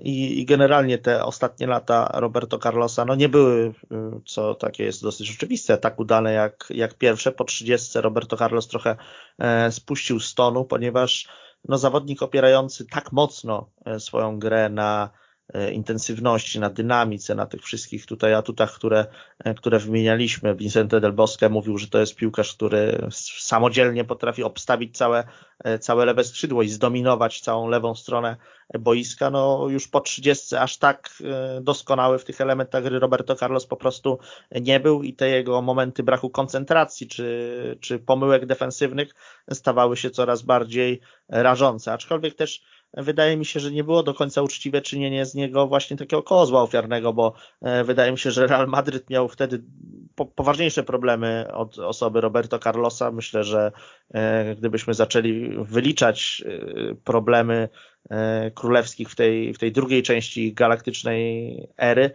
no, za, za pierwszej kadencji Florentino Pereza, no to sam Perez byłby taką posta postacią numer jeden do, do wskazania jako, jako architekta porażek Realu Madryt i jego e, chybione decyzje, jeżeli chodzi o zwolnienia czy zatrudnienie trenerów i, i, i takie dziwaczne posunięcia transferowe. No tym niemniej Roberto Carlos ewidentnie, to trzeba powiedzieć sobie, sobie szczerze, e, spuścił już wtedy z tonu i nie ma się co dziwić, że e, z Realem Madryt w wieku 34 lat e, postanowił się, się pożegnać. No, nie można w nieskończoność utrzymywać się na szczycie i dla niego tamten moment wówczas nadszedł. Zresztą taką możemy tutaj wysnuć analogię. Możemy też sobie później tych piłkarzy po prostu porównać. No dzisiaj, kiedy obserwujemy Marcelo w Realu Madryt, no to też widzimy takiego zawodnika, który jest już tak daleko od swojej szczytowej formy, że aż momentami przykro, e, przykro patrzeć po prostu na jego występy. I, i może to i lepiej, że Roberto Carlos gdzieś nie przeciągnął swoich występów w Realu Madryt, to jeszcze e, kolejny sezon czy, czy dwa, e, no bo, no bo tylko, tylko zatarłby jakby najpiękniejsze wspomnienia swojej kariery, a kolejnymi pomyłkami e, popsuł sobie ten, ten dorobek w ekipie królewskich, który jak już wielokrotnie podkreślaliśmy, jest naprawdę e, niezwykle efektowny, no bo to są cztery tytuły mistrza Hiszpanii i trzy triumfy e, w Lidze Mistrzów plus e, szereg gdzieś tam mniej znaczących, mniej znaczących trofeów. Wydaje mi się, że no, w miejsce w jedenastce wszechczasów Realu Madryt. Jak tak przeglądałem sobie różne tego rodzaju zestawienia, no to Roberto Carlos otrzymuje prawie zawsze. No to jest jednak ponad 500 występów, blisko 70 goli, z czego mnóstwo bramek E, które, które można oglądać w nieskończoność, które uznajemy za kultowe, e, no więc e, naprawdę królewscy na, na Roberto Carlosa nie mają prawa, kibice królewskich na Roberto Carlosa nie mają prawa narzekać, nawet jeżeli ostatni sezon czy dwa w jego wykonaniu, no to już nie był ten topowy poziom. Tu panowie wspomnieliście, no mamy już ten koniec właśnie tej ery Galacticos. Oczywiście jeszcze nie na papierze, bo są te wielkie transfery jak Beckham, jak Owen, nadal grają ci, ci wielcy piłkarze zarabiający kosmiczne, astronomiczne sumy pieniędzy, pieniędzy, ale już na pewno nie ma tych galaktycznych wyników, tak? No dość powiedzieć to, o czym wspominaliśmy, że od 2005 do 2007 roku, póki jeszcze właśnie Carlos grał w drużynie królewskich, e, przytrafiła się ta fatalna seria odpadania w jednej ósmej Ligi Mistrzów. Ta pasa zresztą trwała aż do 2010 roku. No i co tu dużo mówić, no coś takiego po prostu nie przystoi tak wielkiemu klubowi jak Real, bo tam oczekiwania są zawsze jasne, tak? No Real zawsze grał najwyższą stawkę, liczy się tylko puchar. Natomiast y, oczywiście zgodzę się z absurdnie z tym, co Michał mówił, że to już ta, ta, ta powiedzmy ta druga część kariery Roberto Carlosa w Realu może nie jest już aż taka, aż taka, aż taka mm, dobra jak ta pierwsza, natomiast no dalej jednak y, jest znaczący ten fakt, że czy to trenerem był Del Bosque, czy Carlos Correiros, czy Wanderlei Luxemburgo, czy Fabio Capello, no dalej mimo wszystko Roberto Carlos y, gra, tak? No a przecież jednak no, no to robi ogromne wrażenie, jeśli, jeśli przez dekadę nie wypadasz z pierwszej jedenastki, no najsłynniejszej klubowej drużyny Globu, tak? I oprócz tak naprawdę swojego ostatniego sezonu zawsze zalicza te 30 gier w lidze, więc robi to, robi to wielkie, e, wielkie wrażenie. Myślę, że na pewno też znaczącym jest fakt i takim bardzo przyjemnym dla Carlosa to, że jednak ten jego ostatni, ten last dance w Realu to jednak zakończył się na całe szczęście dla niego zdobyciem tytułu pod wodzą, pod wodzą Fabio Capello. Natomiast też bywały różne te epizody, jeśli chodzi, e, jeśli chodzi o tą grę, bo takie panowie wspominaliście, czy ta, czy ta wtopa w meczu z Bayern Monachium, ale też był taki okres pod koniec 2004 roku, kiedy, kiedy był taki okres, kiedy Real tracił aż 10 punktów do Barcelony w lidze. Była taka mm, dosyć niefajna atmosfera w klubie dotycząca trenera Mariano Garcia Ramona i też tam się już dosyć głośno mówiło o potencjalnym odejściu Roberto Carlosa. Różne plotki były, tak się jednak nie stało. No jakoś tak przez te wiele lat, y, zawsze kiedy były jakieś te pomysły o odmłodzeniu kadry Realu, one jakoś jednak bardzo długo Roberto Carlosa nie dosięgały. No, grał przecież w drużynie aż do 2007 roku, tak? I nawet jeśli, nawet jeśli ta końcówka już jego przygody z Realem nie była taka piękna jak te, jak te pierwsze lata, to jednak no, trzeba go pamiętać za ten no, niesamowity bilans, bo to co Michał mówił, ponad 500 meczów, blisko 600, 71 y, goli strzelonych, tak? No jest to przecież bilans godny tak naprawdę ofensywnego zawodnika, tak? No absolutnie ta, no, no ta długowieczność, tak? Przez którą tyle lat Roberto Carlos występował w tej pierwszej 11 Realu sprawia, że kto wie, czy nie był takim no, najbardziej galaktikus tych wszystkich galaktikus. E, absolutnie myślę, że mówienie o tym, że mówimy o najlepszym lewym obrońcy w historii Realu Madryt nie jest absolutnie żadną przesadą. Nieco wcześniej niż z Madrytem pożegnał się z reprezentacją Brazylii. Powodem znów była krytyka kibiców i mediów. Tym razem chodziło o Mundial 2006 i ćwierćfinałową porażkę z Francją, gdzie nie upilnował Henriego, który przesądził o wygranej Francuzów. Marzył mu się powrót do kadry na Mistrzostwa Świata w RPA, ale Dunga nie zdecydował się powołać swojego byłego kolegi z zespołu narodowego. Rzeczywiście Roberto Carlos wtedy e, pamiętam, że chyba nawet publicznie tak dosyć otwarcie o tym, e, o tym mówił, że, że chciałby e, raz jeszcze spróbować swoich sił na wielkim turnieju. Dunga jednak w drużynie go nie widział i suma summarum chyba słusznie wydaje mi się, że to już było, że tak powiem, musztarda po obiedzie, jeżeli chodzi o Roberto Carlosa. Te Mistrzostwa Świata w 2006 roku też trochę to obnażyły, chociaż no, nie ma co też jakoś bardzo, że tak powiem, gromić Brazylijczyków za ich postawę w defensywie. No, stracili na tamtym turnieju w e, pięciu meczach dwa gole w e, starciu z Japonią, gdzie Roberto Carlos odpoczywał. No i ten feralny mecz e, z Francją, kiedy faktycznie to jak tak to wyglądało, że na nim spoczywał obowiązek pilnowania Tyriego Auriego. Z tego obowiązku Roberto Carlos się e, nie wywiązał. No wiemy, te Mistrzostwa Świata w 2006 roku to były z jednej strony jakieś zupełnie kosmiczne oczekiwania względem reprezentacji Brazylii, która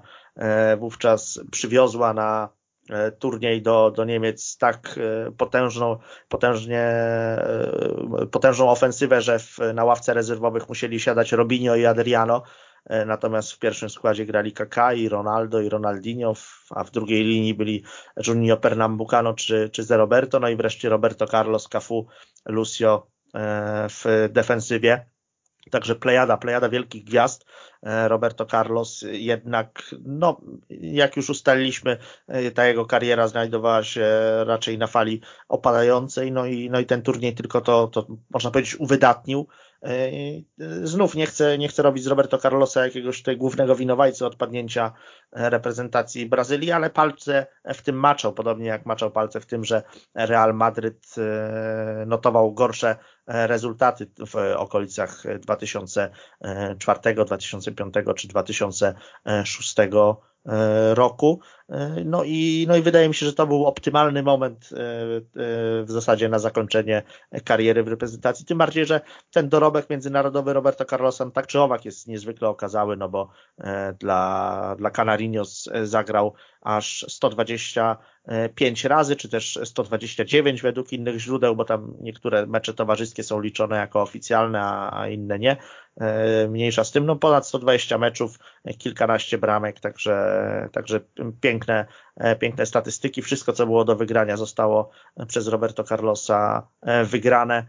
No i, no i ten mniej udany mundial w Niemczech absolutnie nie przekreśla poprzednich zasług brazylijskiej gwiazdy. No tak, absolutnie tutaj się zgodzę z tym ostatnim zdaniem Michała, bo ciężko się pod tym nie podpisać. Jeśli chodzi w ogóle o te Mistrzostwa Świata w 2006 roku, tym razem akurat była taka sytuacja w brazylijskiej kadrze, że te eliminacje poszły znacznie lepiej niż poprzednie, bo w 18 meczach Brazylijczycy mieli tylko, tylko dwie porażki. E, akurat Roberto Carlos na wcześniejszych turniejach, które były pomiędzy tymi dwoma mundialami, akurat tak e, nie zagrał, bo nie było go ani na Copa America w 2004 roku, nie było w Pucharze Konfederacji w 2005, no ale było jasne, że e, w czasie selekcji robionej przez Carlosa Alberto Pereira, no na pewno w tym składzie na mundial y, na niemieckich boiskach się musi znaleźć i się znalazł, tak?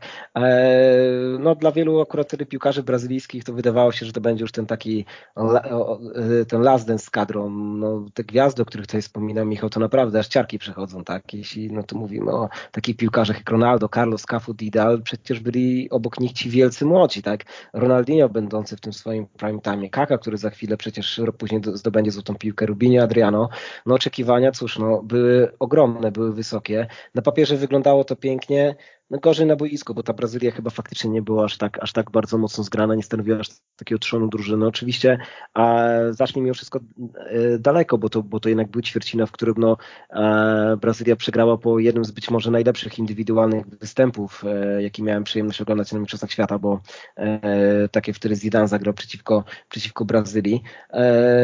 No cóż, no, podsumowując tę karierę Roberto Carlosa w reprezentacji, pomimo tego, jak, jak wyglądało to pożegnanie, że było że było na pewno gorzkie i liczono na tym mundialu na więcej, no to zupełnie nie może to przekreślać tego, co się działo wcześniej. Tak, Roberto Carlos e, z reprezentacją zdobył Mistrzostwo Świata, wygrywał niejednokrotnie Copa America, wygrany w Pucharze Konfederacji, medal na Igrzyskach Olimpijskich, e, grubo ponad, grubo ponad 120 występów, no absolutna legenda, absolutna legenda reprezentacji Canarinos, no postać, co tu dużo mówić, tak naprawdę pomnikowa dla historii brazylijskiego futbolu.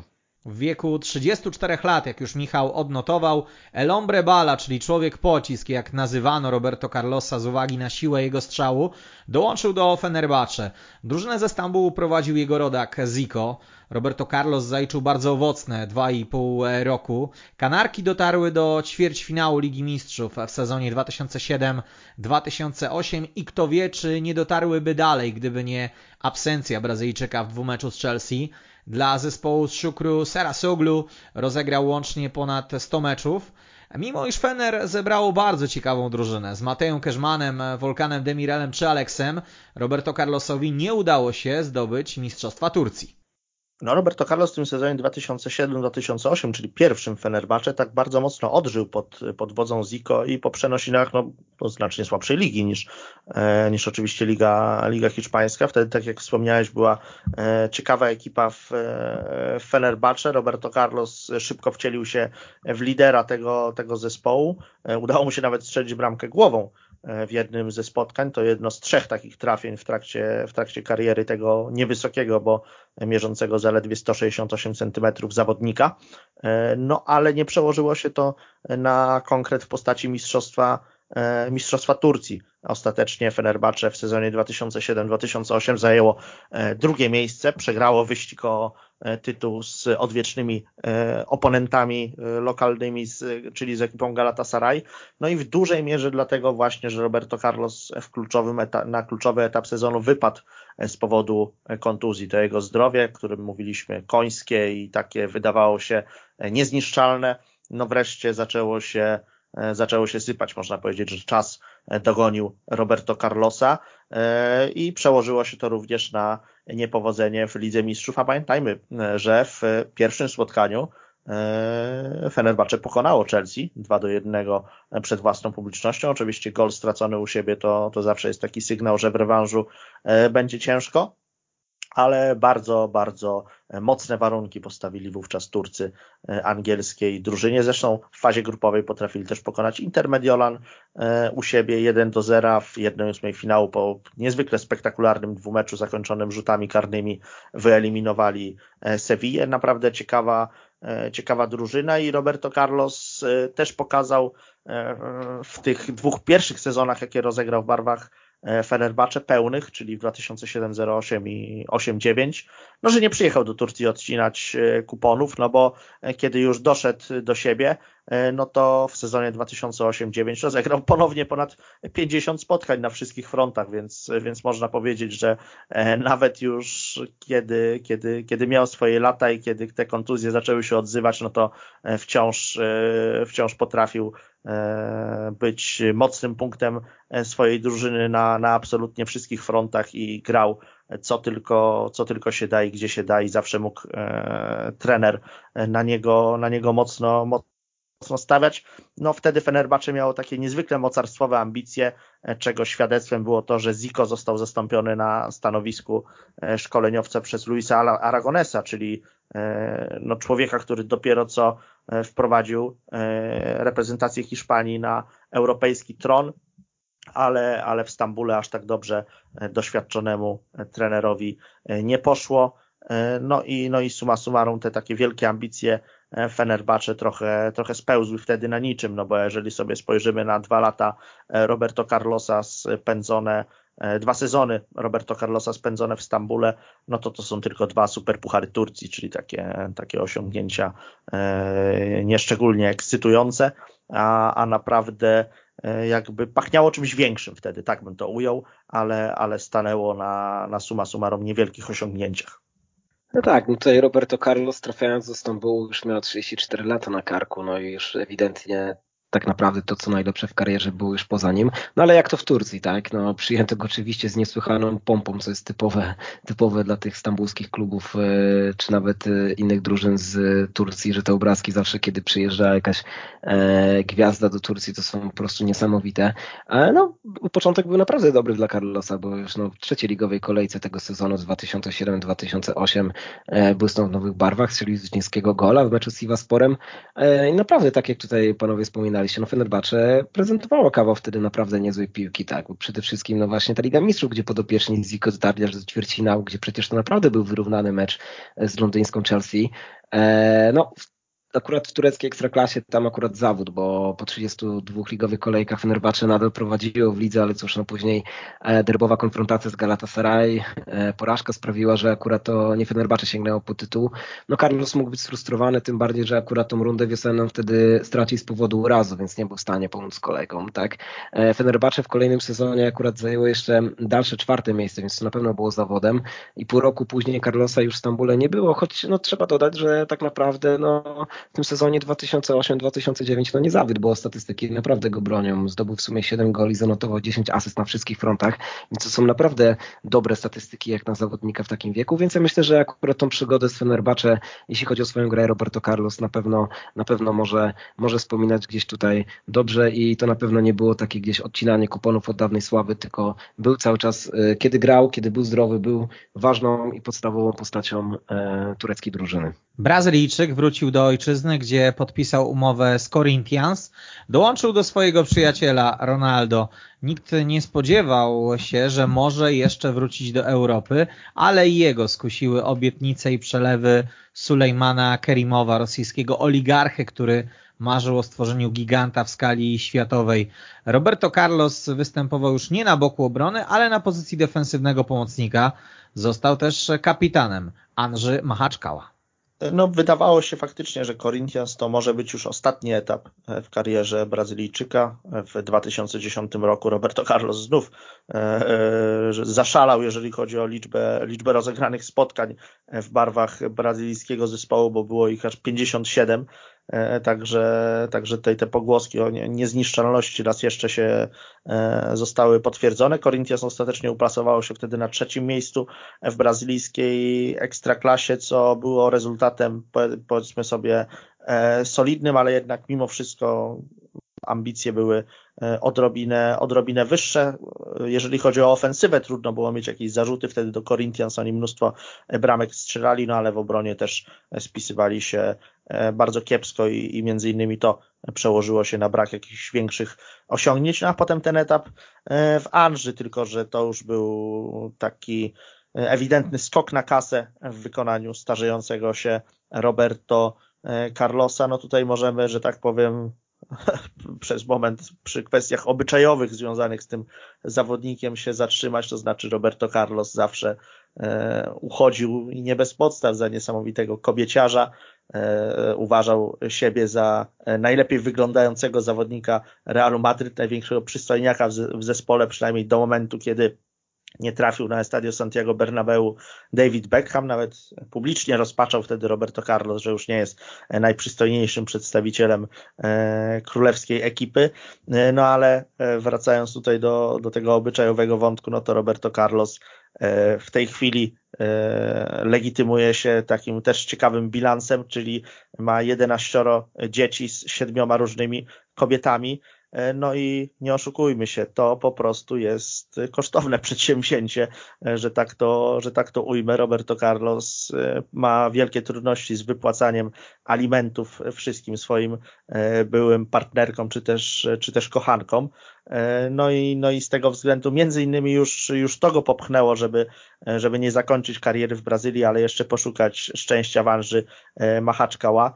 E, potem też trafił do, do Ligi Indyjskiej i, i do dziś Roberto Carlos no nie jest żadną tajemnicą, że boryka się po prostu z olbrzymimi problemami finansowymi. Jest jednym z tych, z tych byłych sportowców, którzy mimo iż przez bardzo długie lata zarobili, zarabiali wielkie wielkie pieniądze na, na grze e, w piłkę, no to, no to nie ustawił się, że tak powiem, do, e, do końca życia i trochę teraz stał się takim człowiekiem do, do wynajęcia, to znaczy bardzo często rozmaite firmy e, traktują go jako, jako swojego ambasadora i, i po prostu Roberto Carlos pojawia się gdzieś tam na, na całym świecie, na różnych eventach, żeby parę groszy jeszcze, jeszcze przytulić, no i te wszystkie swoje pociechy finansować. E, tak, jeśli chodzi tutaj jeszcze ten epizod e, powrotu do Brazylii, no, ten transfer może nie chcę mówić, żeby niespodziewany, ale no, wiemy, że wcześniej występował e, Roberto Carlos Palmeiras, czyli no, w drużynie São Paulo i teraz trafił do, po wielu, wielu latach do tego największego rywala, do, do, do Corinthians. E, to była dosyć ciekawa wtedy kadra, bo występował w niej przecież no, nie kto inny jak jego kolega z reprezentacji, sam wielki e, Ronaldo. Jeśli chodzi o takie momenty, to polecam odpalić na YouTubie bramkę, jaką strzeli przeciwko zespołowi Portuges bezpośrednio z rzutu rożnego Roberto Carlos. Były tam dobre momenty, ale cóż, no niestety to się tak zakończyło w dosyć feralny sposób ta przygoda z Corinthians, bo miał, przykre, miał miejsce wydarzenia dosyć przykre po meczu e, Copa Libertadores z kolumbijskim Deportivo Tolima, bo fani Corinthians nie pogodzili się z porażką. Pomimo tego, że Roberto Carlos nie wystąpi w tym meczu, to jednak zaczął dostawać e, e, telefony z pogróżkami. No i cóż, poprosił o zwolnienie kontraktu, a władze klubu no, odniosły się do jego decyzji ze zrozumieniem. No, trafił do Anży Machaczkała i tutaj Michał wspominał, no, co tu dużo mówić, no, decydujące były pieniądze, bo no, to, co się działo, ten epizod w ogóle, a, a Anży Machaczkała wtedy za kiedy u sterów był Sulejman Kier, Kieromow, no jest absolutnie, absolutnie niesamowity, tak, no, że w takim klubie roczne wynagrodzenia dla zawodników i pracowników pot, potrafiły wynosić kilkadziesiąt milionów euro, nie wspominając o kwotach transferowych czy prezentach dla pupili, tak, był Roberto Carlos na przykład z okazji swoich 38 urodzin od właściciela klubu potrafił dostać nowego Bugatti Veyrona, tak, e, no i właśnie tym takim pierwszym takim nabytkiem tej, tej ery Kierimowa właśnie był e, e, Roberto Carlos, który co prawda już nie był w sile wieku, ale dał się skusić tymi horrendalnie wysokimi zarobkami. No i cóż, no był to taki sygnał też innych dla, dla innych zawodników, że nie ma co wybrzydzać, że jest to jakaś tam manża machaczkała, można przyjść i zarobić e, świetne pieniądze. Oczywiście później wiemy, tak, że ten, że ten kurek e, z pieniędzmi został, został zakręcony, e, że te ostatnie lata rządów Kierimowa są dosyć takie paradoksalne, bo, bo choć tam był stadion na 30 tysięcy ludzi, to na mecze przychodziło niespełna 3 tysiące, choć wybudowano wielką, wspaniałą akademię, starano się na wzór Ajaxu Amsterdam, to żaden z wychowanków nie zrobił kariery. No cóż, Roberto Carlos był tam jeszcze przez chwilę e, pełni tre, e, rolę trenera i dyrektora klubu. No też jeszcze tak z Rosji pamiętam, że były takie niestety takie dosyć e, przykre przykre, przykre jakieś wiadomości dotyczące rasistowskich zachowań kibiców wobec, wobec Roberto Carlosa, jakieś tam próby wręczenia banana, jakieś takie bardzo, bardzo takie e, brzydkie gesty, o tym, o tym się dosyć niestety dużo mówiło, szkoda, że, szkoda, że takie e, akcje akurat e, miały miejsce, no cóż, no ten, no jednak ten epizod Wanży Macheczkała, no cóż, no tutaj, tutaj trzeba wspominać głównie, głównie przez pieniądze, natomiast tak jak też Michał mówił, no to e, Roberto Carlos no, był niezniszczalny, grał, grał póki mógł, grał póki mógł i naprawdę dalej, pomimo tego, że na karku miał 30, 38 lat, no regularnie, regularnie występował. Roberto Carlos zakończył karierę w 2012 roku i zajął się trenerką, ale nieoczekiwanie trzy lata później przyjął propozycję, by wznowić karierę w indyjskim e, Delhi Dynamos. Został wówczas grającym trenerem, ale rozegrał tylko trzy mecze. No tak, ta trenerska jego kariera zaczęła się w Turcji, gdzie znano go oczywiście po, po epizodzie w Fenerbahce, podjął pracę w e, Sivasporze i tam nie jakby furory, że tak powiem, jako, jako szkoleniowiec e, nie zrobił. E, później, później jeszcze miał, miał jedno podejście w tureckim klubie, e, no a ostatecznie faktycznie w 2015 e, roku wylądował w Indiach, gdzie jeszcze sobie nawet trochę, trochę pograł, ale no to przeprowadzka do, do, do Delhi. To tak jak wspominałem, kolejny skok na kasę Roberto Carlosa, e, który był już po prostu w tamtym okresie swojego e, życia i pewnie do dzisiaj jest dosyć zdesperowany, żeby takie fuchy e, chwytać. Zresztą nie dalej jak dwa czy trzy tygodnie temu czytałem w jakimś e, serwisie newsowym, że Roberto Carlos wznowi karierę i, i zagra jakiś mecz, e, mecz towarzyski w ramach e, promocji jakiegoś serwisu. Tak czy owak wystąpi, nie wiem czy to już do tego doszło, czy dopiero dojdzie, ale, ale gdzieś tam w jednej z, z niższych lig brytyjskich, chyba nawet po prostu na takim totalnym amatorskim poziomie, czyli w Sunday League.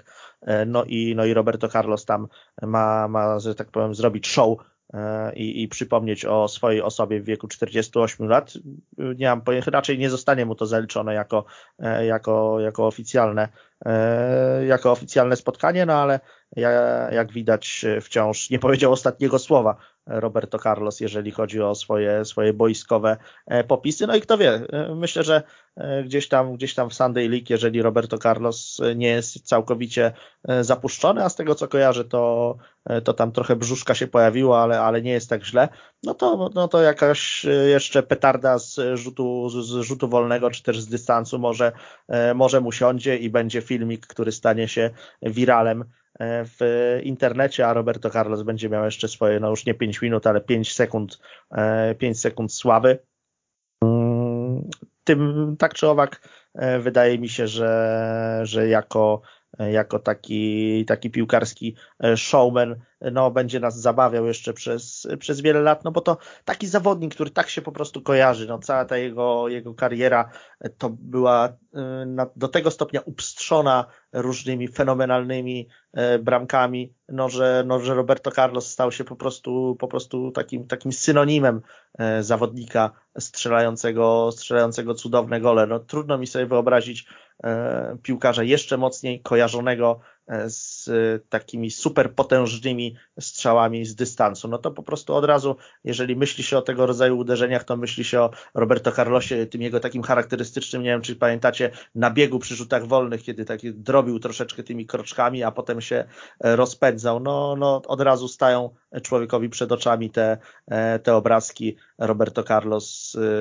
naprawdę, no jako piłkarz to mu trzeba po prostu oddać E, tak, e, tak z całą rozciągłością, że no miał swoją charakterystykę. Był naprawdę, chciał być od początku kariery jedyny w swoim rodzaju, nie chciał być jednym z wielu skrzydłowych, chciał być lewym obrońcą, jakiego cały świat zapamięta i dokładnie tę swoją ambicję zrealizował. No tutaj się odniosę do tego, co Michał mówił, bo faktycznie kiedy ostatnie takie jakieś wszelkie doniesienia, jakieś medialne, prasowo o Roberto Carlosie, to faktycznie to, co się najbardziej rzuca w oczy, to jednak jego to życie prywatne i faktycznie te statystyki dotyczące e, ilości kobiet, ilości dzieci oraz alimentów.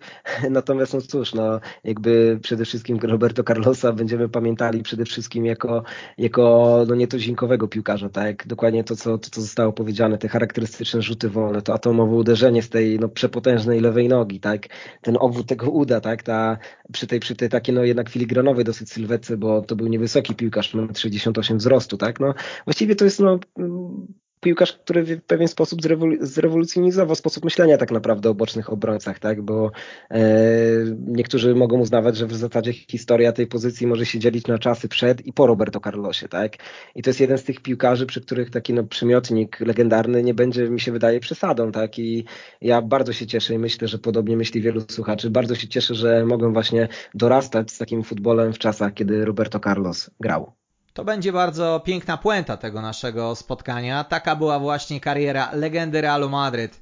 125-krotnego reprezentanta Brazylii Roberto Carlosa. To była duża przyjemność e, móc ją z Państwem i dla Państwa wspominać. Wraz ze mną byli dziś Michał Kołkowski, weszło.com. Dzięki wielkie, na razie. I Błażej Dawidowicz z retrofutbol.pl.